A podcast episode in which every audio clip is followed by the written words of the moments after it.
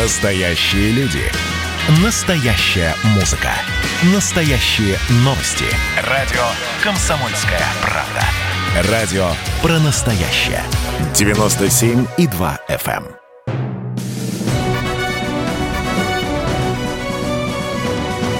Клуб знаменитых путешественников.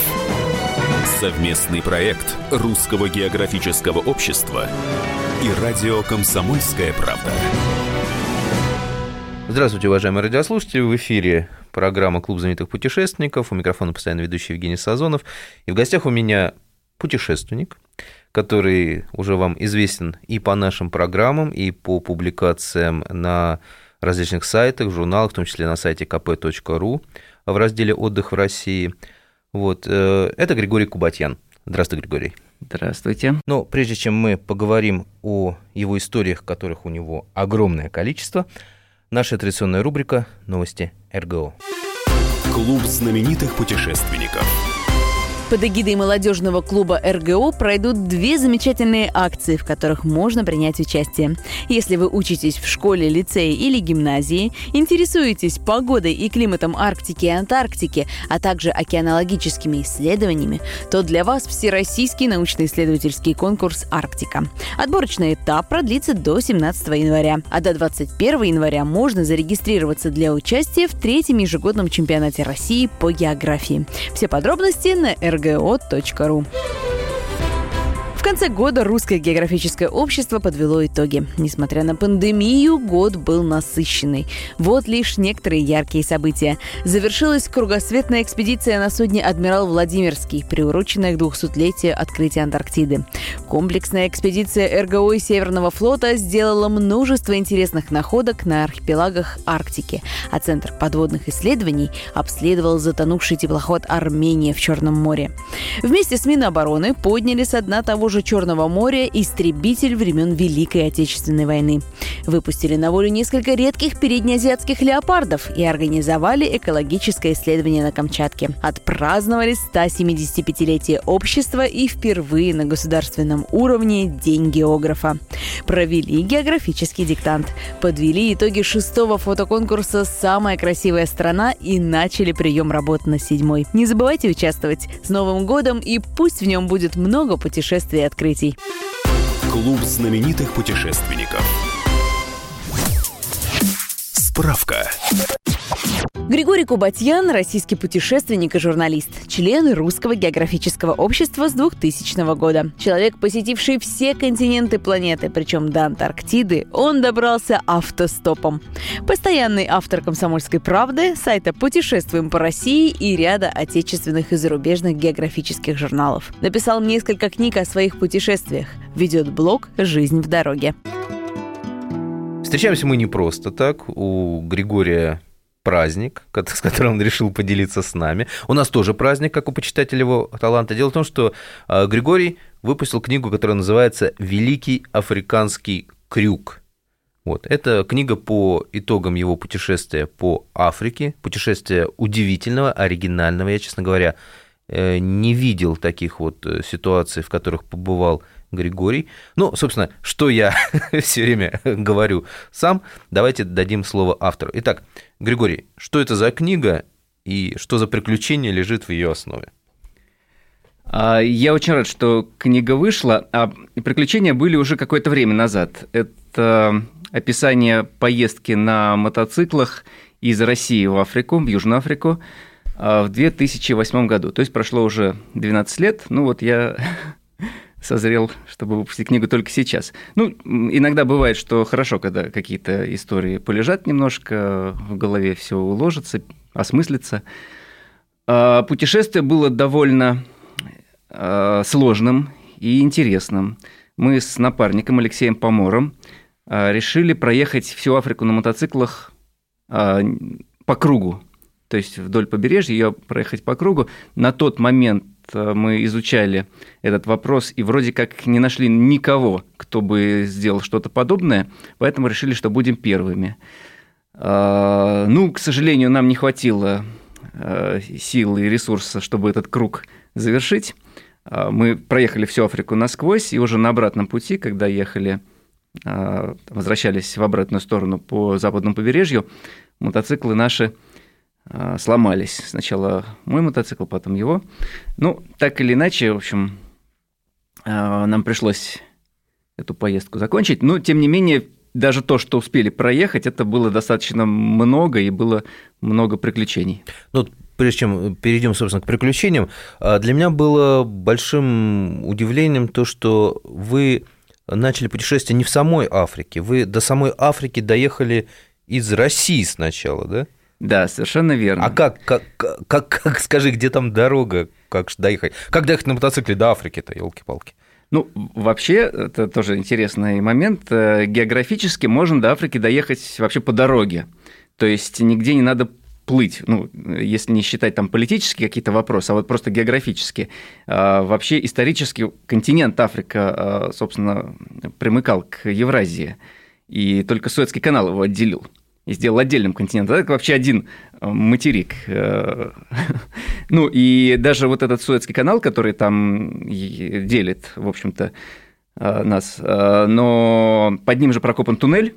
То есть, в принципе, можно по туннелю проехать. Все равно по земле, да? Все равно по земле. То есть, вот с географической точки зрения проблем доехать до Африки по дороге нет. Можно это сделать. Но есть разные другие вопросы. Ну, например, мы стартовали зимой. Стартовали из Петербурга, но просто зимой на мотоцикле ехать очень сложно, это гололед, и можно просто никуда не доехать. Тем Поэтому, более до Африки. Тем более до Африки, да. Ну, даже из России можно не выехать. Поэтому мы просто поставили на поезд мотоциклы и доехали до Адлера. Уже как-то так вот с южной точки России стартовали. А все равно был лед, все равно был снег периодически, но так или иначе все-таки было попроще. Мы доехали до Одессы, там сели на паром и, значит, по Черному морю до Стамбула, чтобы еще немножко сократить вот этот зимний, зимний отрезок. И даже в Турции, ну тоже это январь, февраль, когда мы ехали по каким-то перевалам с северной Турции в южную, все равно мы попали в метель, и там какой-то буран, и, и снегом все, вот, ну, из-за снега даже не видно было дороги. Там первая авария случилась именно там, когда просто ветром и, и на льду сбило меня с ног, и мотоцикл потащило. А, ну, так или иначе, вот уже с южной Турции начиная, уже было тепло. Хорошенькая поездка в Африку называется. Да, уже последний день в палатках. Да. Ну, ночевали в палатках, иногда в гостиницах. Вот, ну вот еще будут. И вот первые, наверное, ночи в южной Турции уже такие теплые были ночи, и уже как, ну вот, хорошо. А потом Сирия. И Сирия – это как раз была предвоенная Сирия, то есть еще не начались боевые действия, даже не было вот этих банд, которые позже там начали. То есть относительно мирная страна тогда еще Она была. была замечательная страна, одна из вообще лучших стран для путешествий. А, даже так?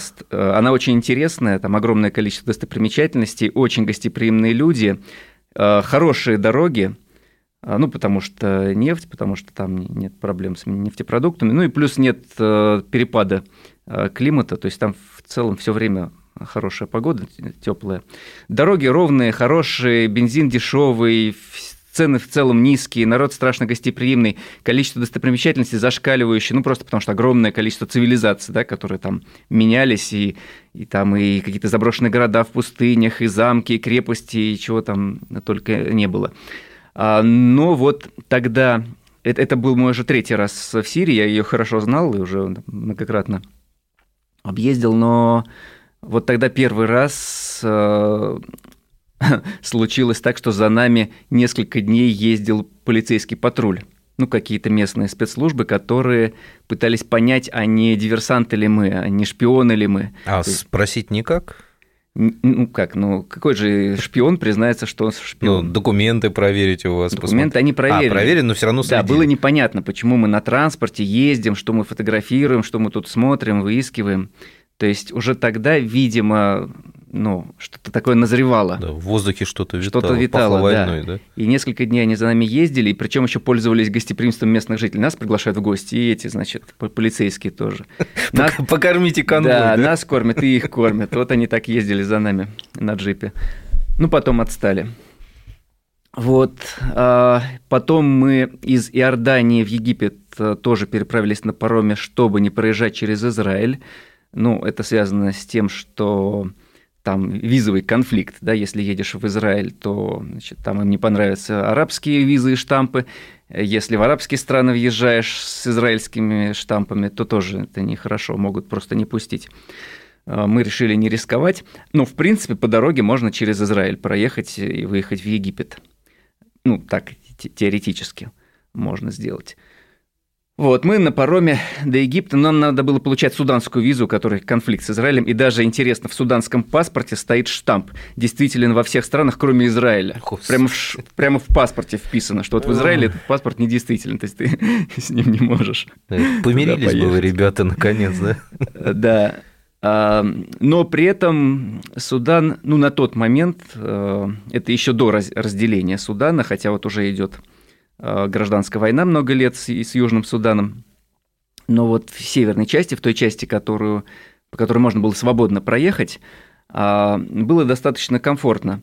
Ну, бедная страшно страна, это, это пустыня, это, в общем, там, отсутствие каких-то благ, но при этом народ гостеприимный, доброжелательный, вполне приветливый. Ну вот к югу, к югу там можно встретить вот, ну, людей, которые воюют. Еще много интересных историй мы выслушаем от э, нашего сегодняшнего гостя, журналиста, писателя, путешественника Григория Кубатьяна. У микрофона постоянно ведущий Евгений Сазонов. Мы встретимся через несколько минут. Дальше будет еще интереснее. Клуб знаменитых путешественников.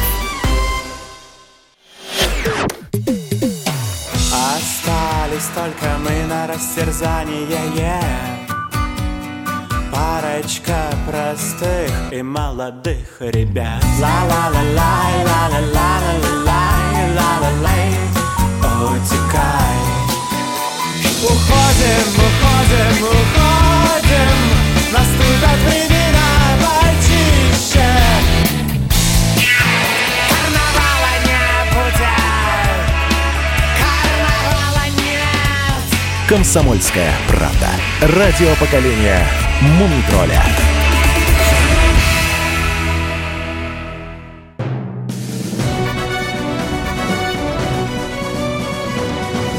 Клуб знаменитых путешественников. Совместный проект Русского географического общества и радио «Комсомольская правда». И снова здравствуйте, уважаемые радиослушатели. У микрофона постоянно ведущий Евгений Сазонов. В эфире совместная программа Русского географического общества и Комсомольская правда, клуб знаменитых путешественников. И в гостях у нас путешественник, писатель, журналист, член Русского географического общества Григорий Кубатьян, который недавно совсем выпустил свою новую книгу. Называется она «Великий африканский крюк». Это книга о путешествии по Африке на мотоцикле. И вот, собственно, мы сейчас остановились на традициях Судана, да? Вот. Что тебя еще поразило вот, э, из традиций стран, которые ты посетил во время этого путешествия?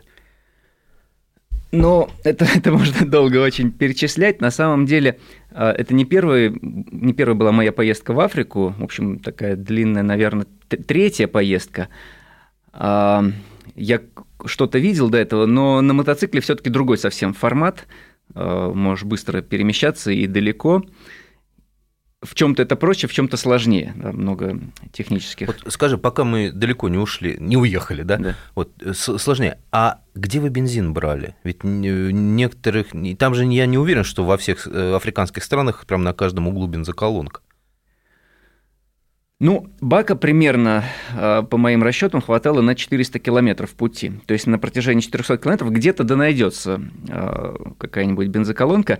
Или даже не бензоколонка, ну просто там бачки стоят, где черпаком тебе нальют. Ну, хоть не глиняные кувшины, слава богу.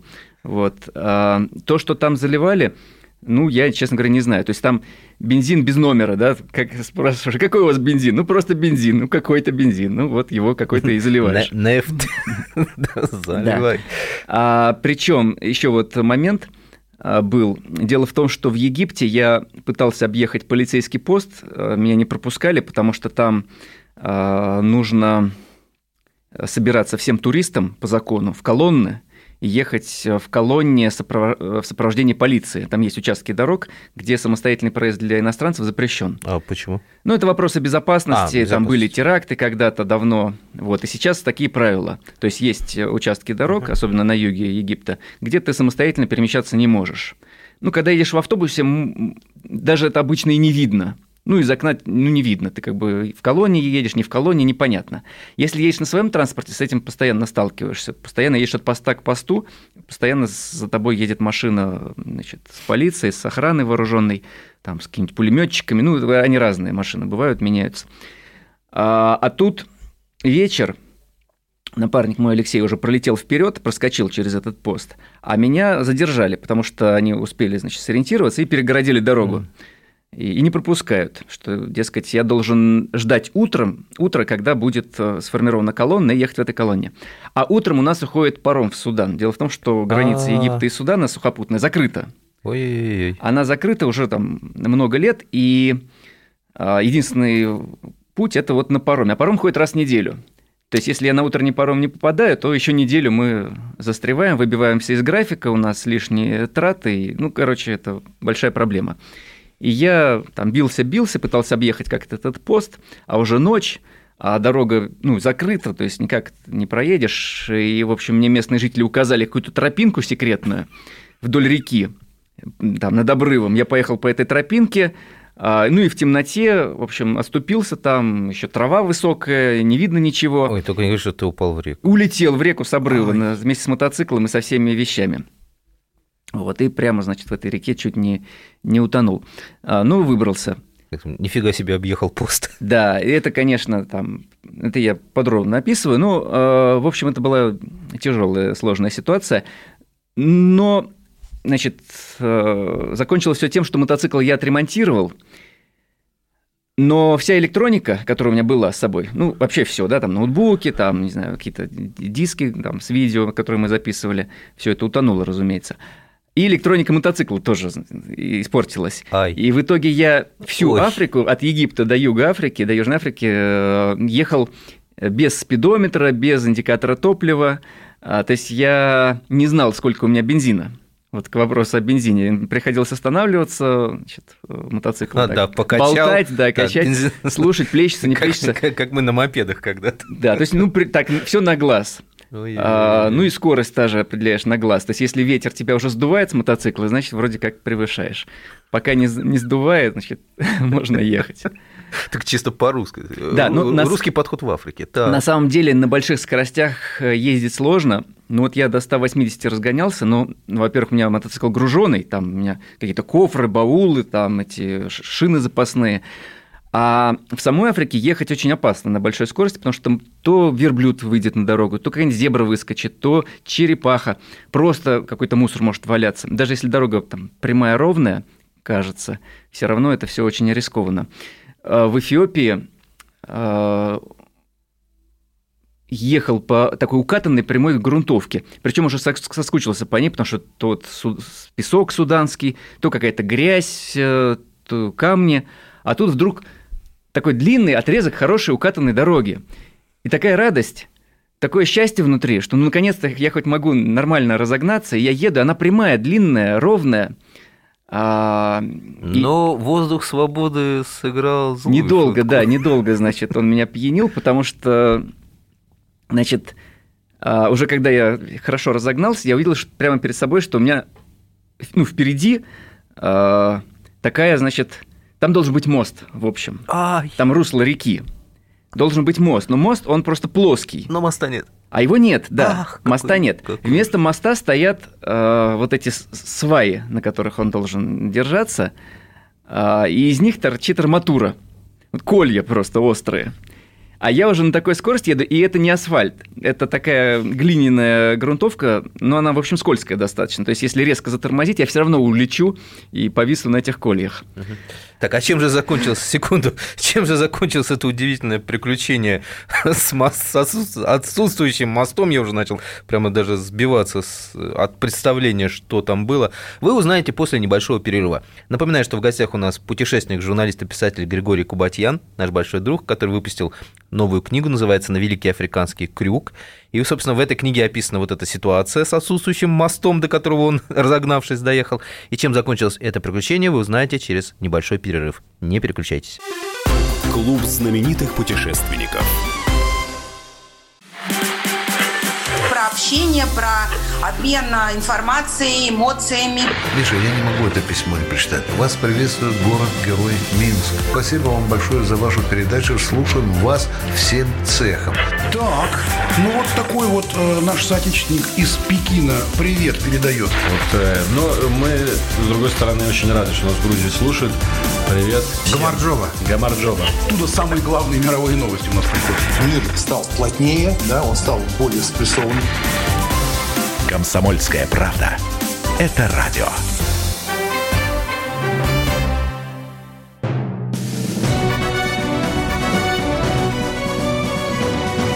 Клуб знаменитых путешественников. Совместный проект Русского географического общества и радио «Комсомольская правда». И снова здравствуйте, уважаемые радиослушатели. В эфире совместная программа Русского географического общества и Комсомольской правды «Клуб знаменитых путешественников». У микрофона постоянный ведущий Евгений Сазонов. В гостях у меня путешественник, писатель, журналист Григорий Кубатьян, наш большой друг и великолепный рассказчик, который недавно выпустил книгу «Великий африканский крюк». И мы в прошлой части остановились, как говорится, на самом интересном месте, когда Григорий разогнался очень хорошо по прямой такой укатанной грунтовке и неожиданно обнаружил, что впереди река и, у не... и отсутствует мост. И чем закончилось? Ну, э, Нет, за... ну все, все закончилось хорошо, судя по тому, что мы здесь. И книга вышла, но все-таки как-то страшно слушать дальше. Ну, уже было несколько ситуаций, когда приходилось просто класть мотоцикл на бок. Ну, в случае, если грозит столкновение с, там, с какой-нибудь машиной, которая резко вдруг дорогу пере- перегородит, пересечет или еще что-то. Ну, с то любознательными верблюдами. Да, ну, пришлось фактически свернуть на обочину, а дорога шла по, ну, по такой насыпи. Слева и справа канавы с какой-то грязью, ну, такая жидкая глина. Вот, коричневая. И я, в общем, просто ну, резко свернул и упал с этой насыпи, с этой дороги вот в э, канаву. Ну, лучше в канаву, чем вот э, в эти... в арматуру. В арматуру, да. И, и, и она такая оказалась жидкая, очень грязь. Ну, как, как в мультике, как, я не знаю, как крот падает в чан с карамелью или что-нибудь в этом роде. Вот, вот такое было. И я весь в этой грязи, она с меня стекает. И мотоцикл тоже весь, в общем. И сбежались эфиопы, они все время сбегаются, когда ты где-то останавливаешься. Не, ну это же шоу. Да, и у них такая странная... странная, я не знаю, как привычка, они просто стоят и молча смотрят. То есть они не бросаются тебе помогать, как-то решать проблему. Они не бросаются и грабить тебя. То есть они как бы просто, ну, просто стоят и смотрят молча. Не, ну, это, конечно, огромное спасибо, да, что... что но потом, если просишь, помогают или так? Если их организовать, да, если их фактически а. там прикрикнуть на них, давайте, помогайте, то тогда они могут помочь. Но так, с удивлением, потому что они как-то, ну... Ну, вообще, я их немножко понимаю, как бы, ни мотоцикл, ни ты не должен там быть. Да, кстати, Эфиопия – одна из самых интересных стран в смысле обычаев, вот был вопрос про обычаи и традиции. Действительно много интересного, особенно в Южной Эфиопии, то, что практически во всем мире уже исчезло, а там сохранились первобытные племена, mm-hmm. они тоже исчезают, то есть чем глубже цивилизация туда проникает, они потихонечку превращаются в ряженых. Ну, то есть зарабатывают своим внешним видом на туристах. Этно, этнодеревни такие. Да, но просто еще не, до, не везде протянулись дороги, то есть есть совсем глухие места, где ну, они просто так живут.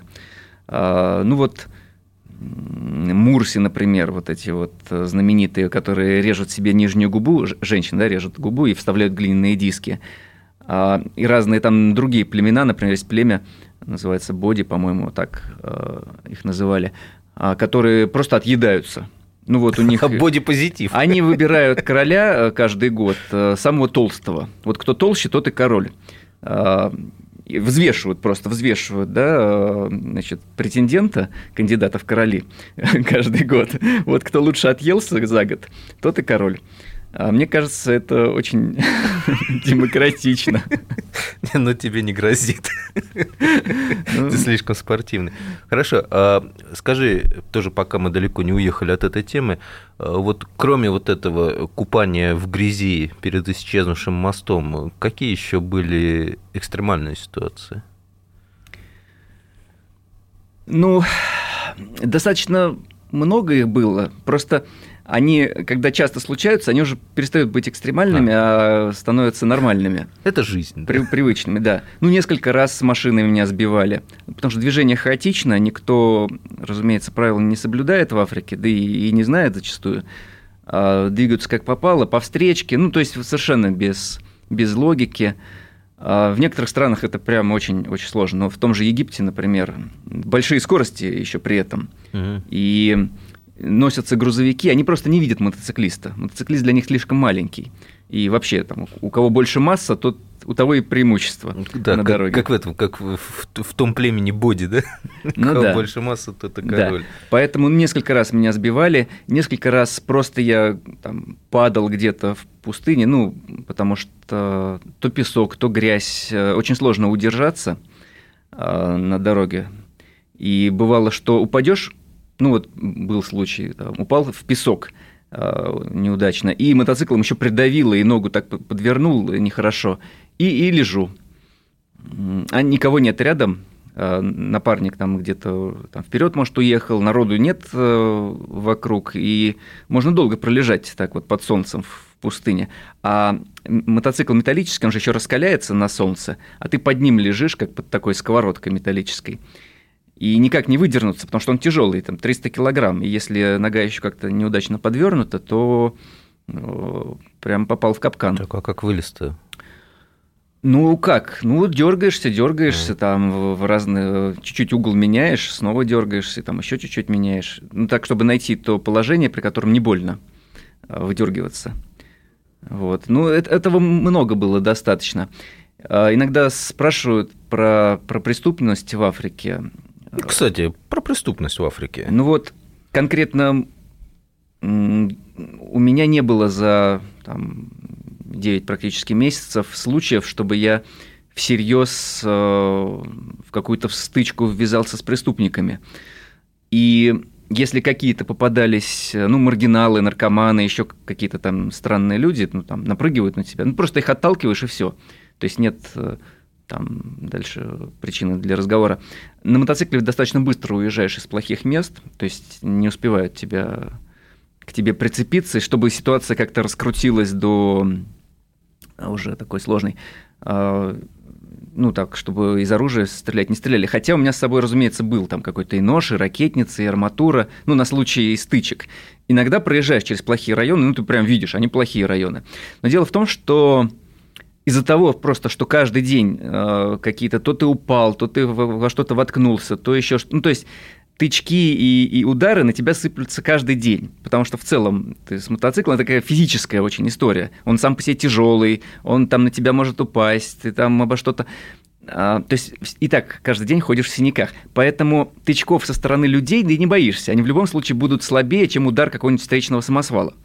Правильно? Поэтому... В целом, сама по себе преступность, ну, не очень страшна вот в таком режиме, когда путешествуешь. Московская закалка. Вот, поэтому, ну, нет особенно. Ну, то есть, просто нарявкнешь на кого-то, и, и как бы и до этого хватает. Достаточно. Хорошо. Чем кормил мотоцикл, понятно. Кстати, от местного бензина не чихал мотор случайно там?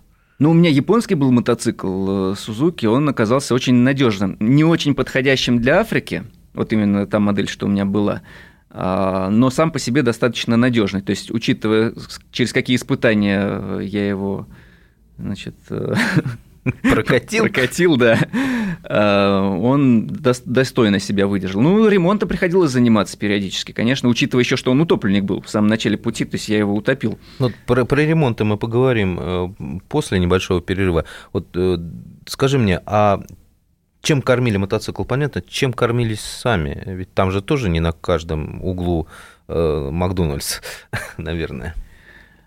Ну, в каждой стране есть какое-то свое местное традиционное блюдо, которое распространенное и которым можно питаться.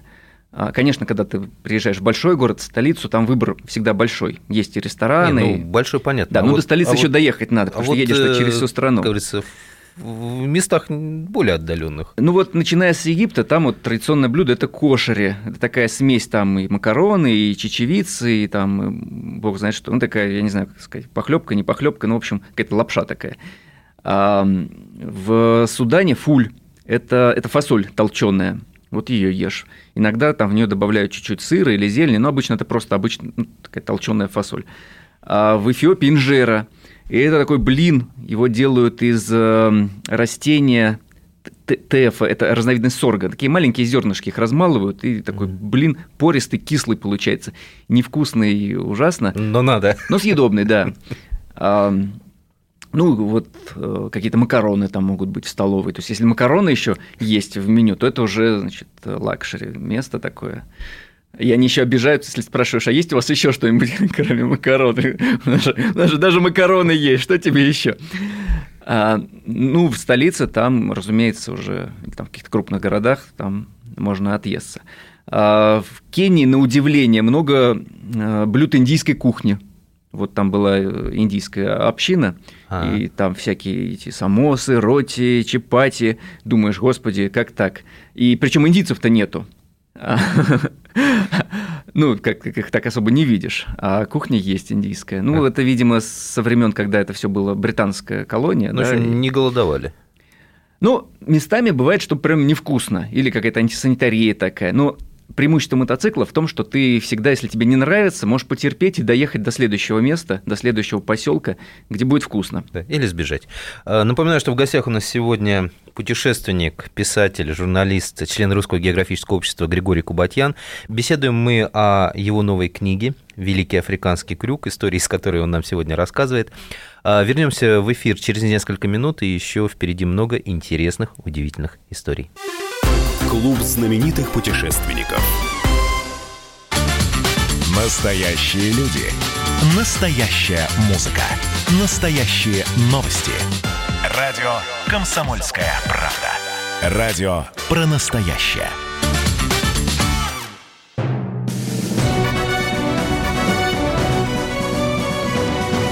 Клуб знаменитых путешественников. Совместный проект Русского географического общества и радио «Комсомольская правда». И снова здравствуйте, уважаемые радиослушатели. В эфире программа «Клуб знаменитых путешественников», совместная программа Русского географического общества и «Комсомольской правды». У микрофона постоянно ведущий Евгений Сазонов. В гостях у меня большой друг нашей программы, удивительный рассказчик, журналист, писатель, путешественник Григорий Кубатьян. Он выпустил недавно книгу «Великий африканский крюк» о своем путешествии на мотоцикле через Африку, вокруг Африки, можно даже сказать более точно, вот, и рассказывает нам удивительные истории, которые он пережил, и кое-что осталось за кадром. А, скажи, пожалуйста, вот наверняка ломались, вернее, не наверняка, ты говорил о том, что ломались в процессе передвижения по Африке, ну, видимо, были все-таки такие поломки, что, ну, серьезные.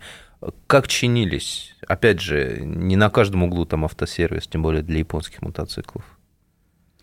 Ну, вообще, э, ремонт – это такая сложная была и болезненная тема, потому что местами, да, ты приезжаешь в мастерскую, и э, начинает сердце обливаться кровью, потому что ты видишь, что там за мастер, что там произошло с мотоциклами, которые туда привезли до тебя.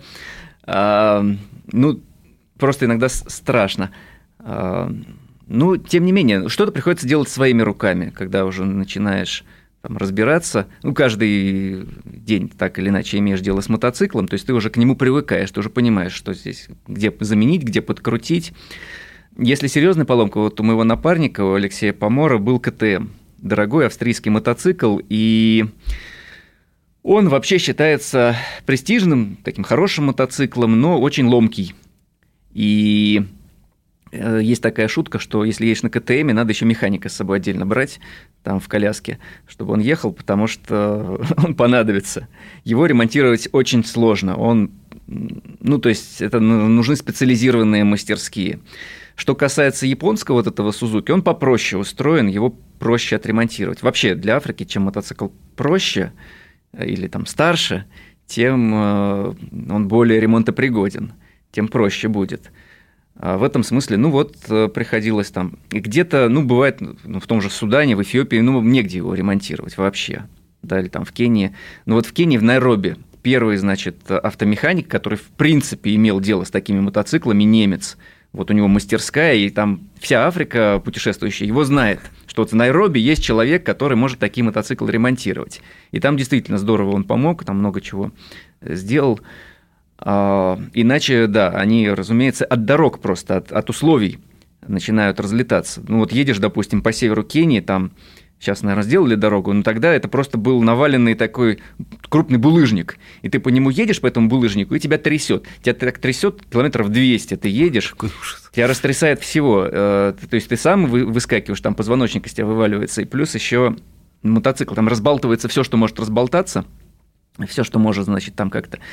Это достаточно сложно. Ну, ЮАР вы без приключений проехали, да? Я а... имею в виду из- из-за своей белой кожи. Проблем не было? Не было проблем, серьезных не было проблем. Ну, какие-то мелкие стычки такие, не, не, незначительные. Ага. Вот. Но, но там постоянно слышишь про это. То есть от белых постоянно mm-hmm. слышишь, что вот, допустим, с кем-нибудь познакомишься, а на следующий день про него рассказывают, что вот его ограбили. Офигеть. Да, то есть это как бы все рядом. И... Ну вот э, белые буры, которые живут, вот фермеры, э, они живут не в городах, да, а в, дерев- в деревнях, на фермах. На них иногда нападают. Ну, они, они-то как раз вооружены. Но дело в том, что они все-таки... Э, то есть, если банда большая приедет, им там не, не выстоять. Поэтому у них там какие-то отряды самообороны.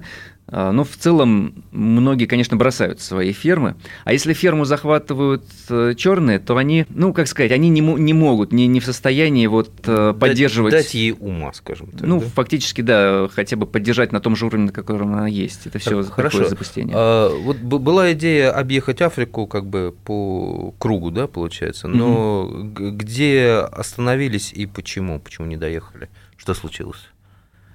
Проехали ЮАР, доехали до мыса Доброй Надежды, проехали Намибию, проехали Анголу.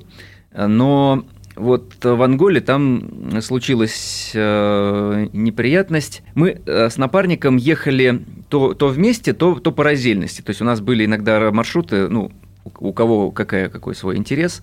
То есть мы иногда разделялись, иногда вместе ехали. Вот в данном случае в Анголе мы разделились, он уехал вперед и проскочил уже в Конго. А дорогу, которую мы выбрали, оказалась неудачной. Это такой рыхлый песок, в который просто зарываешься на мотоцикле, и много километров этого песка, и все время едешь на первой скорости, ну и фактически у меня просто сгорело сцепление на границе с Конго. А напарник мой, Алексей, который проехал вперед, выяснил, что в Конго вообще там уже начинается совсем бездорожье, просто какие-то скалы, и он там тоже попал в аварию, упал откуда-то, разбил мотоцикл, долго искал, как его вывезти, нашел какой-то трактор с телегой, чтобы довезти до столицы, но трактор был без бензина, бегал там с пустой бутылкой из-под лимонада по всем окрестным деревням, где-то Ой, там по пол-литра бензина, по литру э, собирал с местных жителей, чтобы заправить этот трактор. Еще надо было нанять вооруженных людей, потому что там типа повстанцы, чтобы доехать до, до Киншасы. Вот, в общем, это все было сложно. А я чуть-чуть не доехал до границы, сгорело сцепление, и там, в общем, я застрял. Никого нет в округе, вообще никого. Мотоцикл оттуда не вытащить, то есть толкать его руками. Ну, я толкал, сколько было сил. Вот, в общем, застрял. А надо вывозить мотоцикл, потому что есть такая штука, карнет де пассаж. Залоговая стоимость транспортного средства остается в автомобильной ассоциации местной. А-а. И тебе выдают документ, с которым ты можешь пересекать границы. Если у тебя нет его, тебя просто не пустят. А если у тебя он есть, тебе надо свою машину или свой мотоцикл обязательно вернуть, иначе ты потеряешь залоговую стоимость его. Большая сумма. Последний вопрос. Вот подобное путешествие по Африке сейчас возможно все-таки? Или уже все, слишком много изменилось? Ну, точно такое же, мне кажется, будет сложно совершить. Во-первых, Сирия сейчас достаточно... Неспокойно, скажем. Неспокойно, да. Там я не уверен, что можно на мотоцикле сейчас, сейчас через нее проехать. Да и, ну и с карантинами очень многие страны просто закрыли границы, и можно застрять. Я думаю, что просто многие границы закрыты. Угу. И сейчас совершить такое путешествие намного сложнее, если вообще возможно. Ну, а после карантина, если не брать Сирию во внимание? Я думаю, да, можно, и даже проще, потому что э, китайцы все-таки построили много дорог за последние десять лет. В Африке? В Африке, конечно, огромное А-а-а. количество дорог. А если считать за двадцать, вот я же был первый раз э, там, в девяносто девятом году, потом в двухтысячном, дорог не было вообще, ну просто такая грязь такая вот ужасная, в которой завязаешь. На грузовике даже едешь, и там часть едешь, а часть тащишь его на, на веревке, этот грузовик, чтобы его вы, вытащить. Там, ну, вся толпа, да, которая в кузове едет, вся, значит, впрягается и вот тянет по этой грязи. Итак, уважаемые друзья, сегодня в гостях у нас был Григорий Кубатьян, писатель, журналист, член Русского географического общества, путешественник и автор новой книги, которая называется «Великий африканский крюк», о его путешествиях во время мотопробега по Африке. У микрофона был Евгений Сазонов. Слушайте нас через неделю, путешествуйте, читайте книгу «Великий африканский крюк». Вот она безумно интересная, так же, как и рассказы Григория. Изучайте географию, царицу наук. Клуб знаменитых путешественников.